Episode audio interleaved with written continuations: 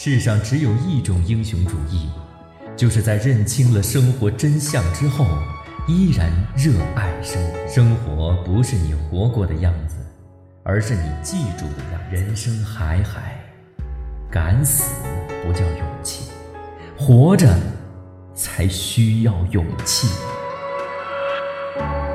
我们都在用力的活着。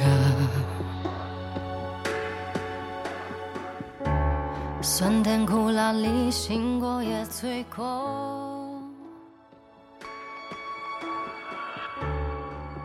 人生海海，讲述了一个浑身是谜的上校在时代中穿行缠斗的一生。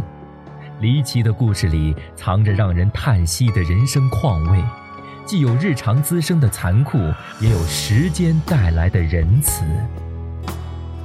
请听长篇小说。人生海海，作者麦家，演播夏帅。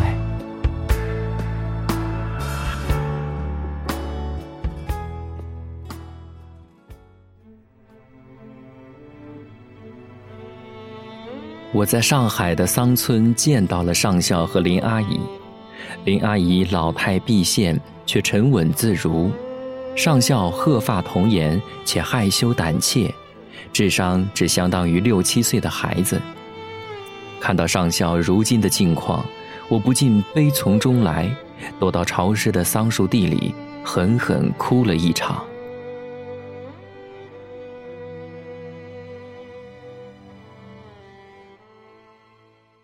第三十一集。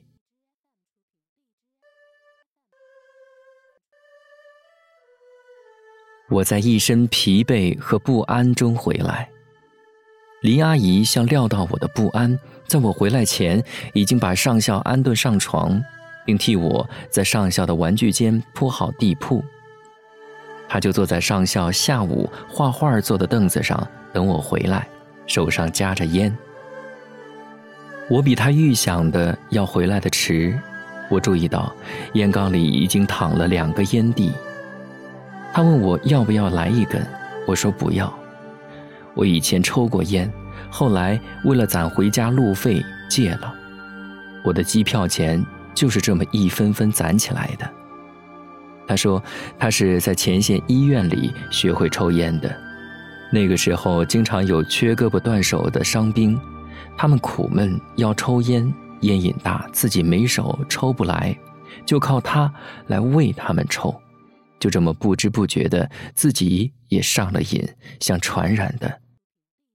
后来戒过，这几年不知道怎么的，又死灰复燃了。他确实是这么说的，死灰复燃，包括前面的为他们抽。他说话经常冷不丁的会冒出一些有趣的词儿，幽默一下，一边笑着展出更多的皱褶。我知道抽烟可以一定程度的缓解人的焦虑，我也知道是照顾上校的烦心把他的烟瘾又唤醒了。不是说久病床前无孝子吗？还有什么比长年累月对付一个七老八十的小孩子更让人焦虑烦心的？他却不这么看。他说照顾上校让他感到无比安心，累是累。但累得有劲儿，有寄托，心里踏实。抽着烟的他，有一种老人的威严和通达。突然，他掐掉烟头，对我直通通的说：“我想你来这里，也不仅仅是看他吧。”语焉不详，我不知道该怎么作答。我坐在唯一一张小板凳上，心思一乱，想站起来。好像心思是有重量的，小板凳吃不消。他对我摆摆手，示意我坐着别起身，接着说：“你可能更想来看我，村里人是不是都把我当成怪人了？”“没有，他们都说你是个大好人，都叫你观音菩萨呢。”“是啊。”怪的就是我为什么对他这么好，你不觉得奇怪吗？嗯，因为你们曾经是战友嘛。他十七岁参军，从打红军到打鬼子，打解放军，打蒋介石，打美国佬，半辈子都在前线战场上，战友多了去了，被他救过命的人也多了去了，凭什么单我一个人对他这么好？这里面一定是有故事的。我觉出他有一种讲述往事的冲动。他和一个大孩子生活在一起，整天只能陪他说相似的话，却没有人陪他说说自己。他一定是很孤独的，埋在心头的往事也许更孤独。随着年岁的向老，这种孤独也在长老，面临随时死亡的威胁。他也许并不怕自己死去，因为怕没有用，迟早的事儿阻止不了。但往事可以活下来，往事，尤其是沉痛的往事，有活下来的自重和惯性。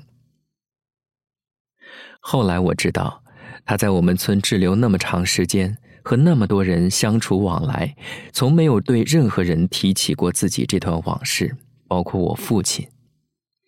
村里人对上校的尊敬和对他的感激之情，让他失去了袒露心声的勇气。因为这是一颗黑暗之心，饱含罪孽之泪。在乡下，人心像日常生活一样粗糙简单，黑白分明，分辨不了黑白交织出来的复杂图案和色彩。爷爷就是个例子，一错百错，一落千丈，死有余孽。他怕自己成为我爷爷的复制品，甘愿人无端的猜测，莫名礼拜。他把过去锁在心里，把毒液含在嘴里。但这个夜晚，我的出现对他来说几乎是一种不可抵挡的诱惑。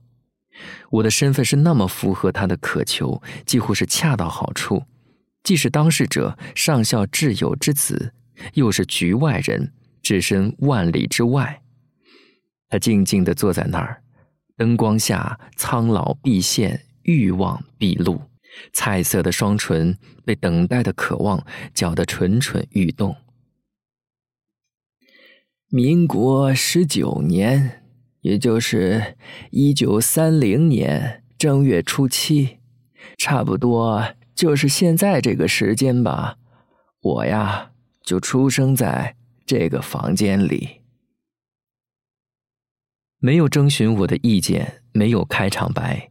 只靠新点的一支烟过渡，他直爽的翻开了自己尘封已久的历史簿。家里有一亩桑树田和一间残房。我阿爸虽不是一把好劳力，但母妈会裁缝，补上去，家里的日子过得不好也不差。后来。阿爸把田和残房租给了外乡人种养，自己跑生意，采购村里的丝绸，用船运到湖州南浔，贩给中间商赚差价。几年下来，我们已是村里的比较富裕的人家。我有两个哥哥和一个姐姐。护松战争爆发的时候，我大哥十五岁。已经被父亲送去上海读书，我七岁也在镇上读小学，这说明我们家当时确实也已经有了些钱了。但战争一下子把我们家摧毁了，阿爸、母妈、二哥、姐姐四个人在同一个时间被鬼子的飞机炸死的炸死，淹死的淹死。当时我们一家人在同一艘船上，准备逃难去南浔。阿爸在那边有个朋友，其实待在家里反而是没事的。你看这房子不是好好的吗？唉，这是命啊，不能回头说的。阿爸和二哥当场炸死，母妈和姐姐是淹死的。他们和我都不会游泳，只有大哥会，逃了命。我也不知道是怎么逃的命，反正等我有意识的时候，已经躺在床上了。不知道是谁把我救上岸的，这是我的命，命运等着我来吃一辈子的苦。我们回到村里，投靠阿爸的大兄弟，大阿叔人是好的，但大阿婶儿待人刻薄，经常饭桌上拉脸色，甩风凉话。大哥正处在青春期。吃不下冷脸色，一气之下翻了脸，我们就回来了。好在住房、残房和桑田都在，生活设备也不缺，大哥也能养蚕，我也能照顾自己，可以凑合过日子。家里有盒粉笔，不知道从哪儿来的，大哥每天就在残房的竹柱上画一个叉，每次画的时候都对我讲。你快懂事儿，等你懂事儿了，我就去当兵杀鬼子报仇。画了一年半多吧，残房里的叉叉比蚕蛹还要多。一天早上，我发现他的房间空了，只留下一封信和一点钱，告诉我他走了，让我照顾好自己。我心里早有准备了，并不意外和害怕。两个月之后，我收到大哥从长沙寄来的一封信，告诉我他已经加入薛岳将军的部队，在训练做机枪手。以后三年多，我再也没有收到他的一丝音讯。收到的时候，已经是死讯了。他已经在一年前的长沙保卫战中牺牲了。是邻村的一个同他一起参军的人带回来的消息。当时我虽然才十二岁，但比二十岁的人都能干，洗衣、烧饭、养蚕、缫丝、纺线，样样都能干。蚕房简陋，用竹排搭的。大哥用粉笔画的那些叉叉，经不起风吹雨淋。像大哥的性命，经不起枪林弹雨一样消光了。我得知大哥牺牲之后，也开始在残房里画叉，每天画一个。我想，大哥用粉笔画丢了命，我呢就改用刀刻，用剪刀。镇上有部队来秘密招兵，刻了一年多之后。我开始去找那些人接头要参军，因为年纪不够，一次次被拒绝。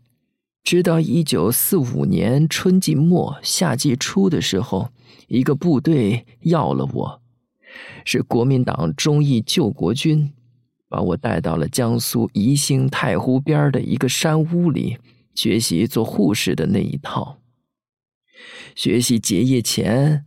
鬼子投降了，大家在操场上庆祝，我一个人在房间里哭。我参军只是为了报仇，报不成仇，一家子人白死了，我活着也是白活。当时我十五岁，已经觉得活着没意思。这八年，我是靠仇恨养大的。仇恨死了，我活路也断了。那天夜里，人家唱歌唱哑了喉咙，我痛哭，哭瞎了眼睛，两只眼珠子肿得要从筐里拖出来。结业前的一天晚上，又是搞庆祝，中途队长把我一个人叫走，带到他的房间里。问我是想去前线部队医院，还是上海、南京这种后方城市的大医院？我说：“鬼子不是完蛋了吗？哪还有什么前线？”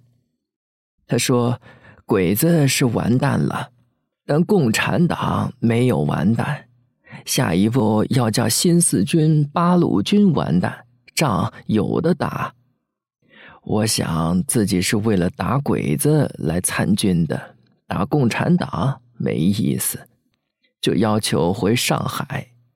他答应我，同时呢，要我答应要给他身子，我不答应，他却不准我不答应，动手就把我按倒在床上。正是大热天，我穿的少，他很快剥了我的衣裳，摸到了我的身子。我不是娇生惯养出来的小姑娘，我是个用剪刀刻了几年叉叉的受苦受难又咬着深仇大恨的姑奶奶。我挣扎着，趁他要撒野的时候，用脚狠狠的踢了他的裆部。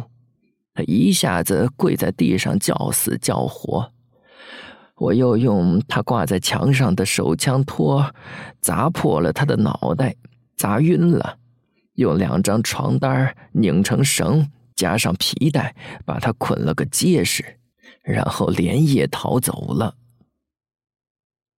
我惊诧他在说这种杀人强奸的事儿的时候，依然声色不动的平静，像在说。抽丝剥茧的平常事儿，他畏惧惊吓的神经大概是麻木了，像他的手掌结一层糙皮，长满厚厚的茧，刀子都敢接。一直如此，无论说什么，他总是一个表情，没有表情的表情，波澜不惊的样子；一个腔调，风平浪静、落雪无声的样子，事不关己、高高挂起的腔调。倒是隔壁上校，鼾声一阵阵的，时而高亢欢快，时而悲切沉吟，像在梦中经历悲欢离合。因为是逃走的，自然不敢回村里，怕被追杀。他飘在上海城里，颠沛流离，做过各类苦工，就是不敢去医院找工作，怕仇家顺藤摸瓜找到他。他吃得起苦，但能吃苦的人实在太多，满大街都是跟他抢饭碗的人，竞争激烈，生计总是出问题。最后还是斗胆去医院做护工，毕竟学过的，也毕竟是有门槛的活，专业的事儿抢的人少，总算安淡下来，过了将近两年的太平生活。大概已经好久没有正经八百的跟人说过普通话。开始，他讲述的语速偏慢，且不时冒出方言土语，但普通话的底子还在那儿。讲着讲着，摸到门路，找到感觉，到这时已熟门熟路，顺口起来，语速提起来，只是语气和神情一律不变，呆板的样子是被麻木锁住的。可我天生命苦，秋葵一样的好日子长不了。一九四九年三月二十号下午三点钟，我正在给一位在街头打架挨了刀伤的病人输液，护士长突然把我叫走。他对这个时间记得如此清楚，好像是他生孩子的时间一样。其实差不多，这是他一个新的历史时间。上校已经在三天后的手术台上等他。现在我们说国民党抓壮丁，总以为抓的是男人，其实也是有女人的。我就是这天下午被一个操着四川口音的国民党军官带走的。全医院十来个年轻护士在大厅里排成队。他在我们面前来回走着，看着，指着，点人头，总共点了五个，我是最后一个被点到的。没什么好啰嗦的，谁啰嗦他就把枪抵到谁头上。有人当场吓得尿失禁，他照样带走。我们被塞进一辆吉普车里，三个人的位子挤了五个人。他在前面哼着小调，流里流气的。我真担心我们被拉去做那种事儿。我想过，如果做那种事儿，我就死给他们看。我见多了死人了，家里的人都死了，我对死是不怕的。吉普车开了一个多小时，换成了一辆带棚的大卡车，车上满当当的都是和我一样的年轻的姑娘。私下里问，都是护士，有的还穿着白大褂儿，好像要拉我们去救一火车的伤兵。有一个押车的，腰里别了一把手枪，手上提了一把卡宾枪，警告我们：谁不老实，小心要吃铁花生。铁花生是子弹的意思。我们问他去哪里。他说：“去的地方多着呢，运气好可以见到李宗仁总统，运气不好只能去见鬼了。这就是死的意思。”卡车连夜出城，往南京方向开，一路经过了多座的军营，每进一个军营放下几个人，多则五六个，少则三四个。我在第三天下午和其他四个人被一起丢在了镇江郊外金山寺附近长江边上的一座军营。后来知道，这是一支舰艇部队。军营不大，但房子一色儿都是青砖或红瓦房，看上去结实牢固，和我们一路上进的几座兵营都不一样。这里明显好很多。以前有些兵营破破烂烂的，像野鸡部队。我庆幸自己分到了一座好的军营，一路上的恐惧受到了安慰，捡到了便宜似的。对不明不白被抓来当兵的屈辱，反而是放下了。